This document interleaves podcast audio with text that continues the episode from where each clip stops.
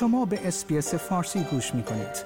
با رفتن به sbs.com.au به اخبار و گزارش های بیشتری دست خواهید یافت.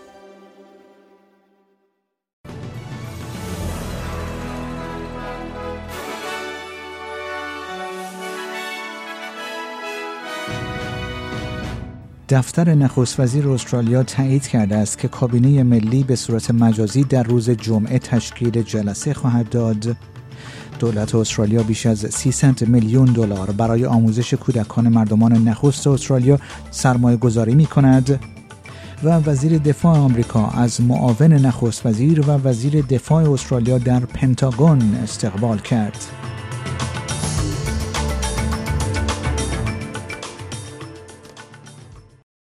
درود بر شما شنوندگان گرامی. این پادکست خبری امروز سهشنبه ششم دسامبر 2022 رادیو اسپیس فارسی است که من پیمان جمالی آن را تقدیم حضورتون می کنم دفتر نخست وزیر استرالیا تایید کرده است که کابینه ملی به صورت مجازی در روز جمعه تشکیل جلسه خواهد داد.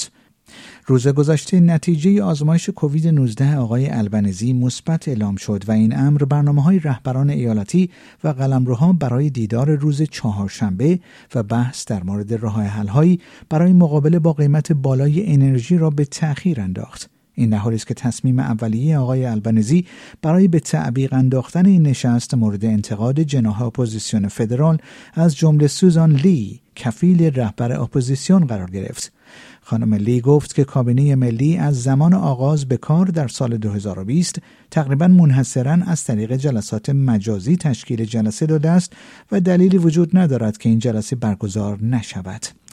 بحران قیمت انرژی محور اصلی گفتگوهای کابینه ملی در جلسه مجازی روز جمعه خواهد بود. اگرچه هنوز مشخص نیست که آیا نخست وزیر استرالیا می تواند هفته آینده به سفر برنامه ریزی شده خود به پاپا نیوگینی ادامه دهد یا خیر. دولت استرالیا در حال سرمایهگذاری 334 میلیون دلاری برای آینده کودکان مردمان بومی استرالیا است. لیندا برنی وزیر بومیان استرالیا بعد از ظهر امروز سهشنبه این بودجه را در نشست وزرای ایالتها و قلمروها در خصوص امور مربوط به بومیان استرالیایی در هوبارت اعلام خواهد کرد. این سرمایه گذاری به دنبال ارائه بیش از 550 فعالیت گوناگون برای سالهای اولیه دوران کودکی و فعالیت‌های آموزشی به 100 هزار کودک و دانش آموز است. این برنامه ها از احداث زمین های بازی در منطقه الیس سپرینگز تا برنامه های راهنمایی برای دانش آموزان بومی در بریزبن و برنامه های گذار به مدرسه به کار در ایالت نیو ساوت را شامل می شود. خانم برنی گفت که این سرمایه گذاری برای تضمین یک پایه قوی در آموزش برای کودکان مردمان نخست حیاتی خواهد بود. وزیر دفاع ایالات متحده آمریکا از معاون نخست وزیر و وزیر دفاع استرالیا در پنتاگون استقبال کرد.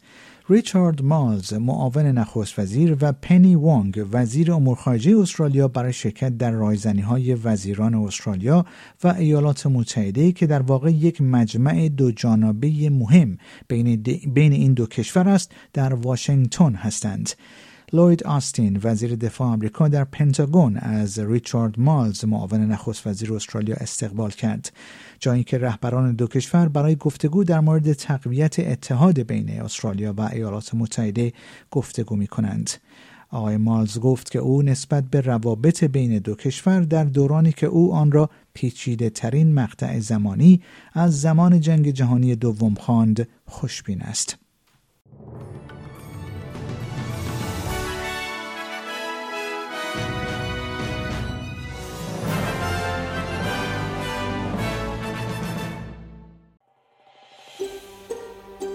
آیا می خواهید به مطالب بیشتری مانند این گزارش گوش کنید؟ به ما از طریق اپل پادکست، گوگل پادکست، اسپاتیفای یا هر جای دیگری که پادکست های خود را از آن می گیرید گوش کنید؟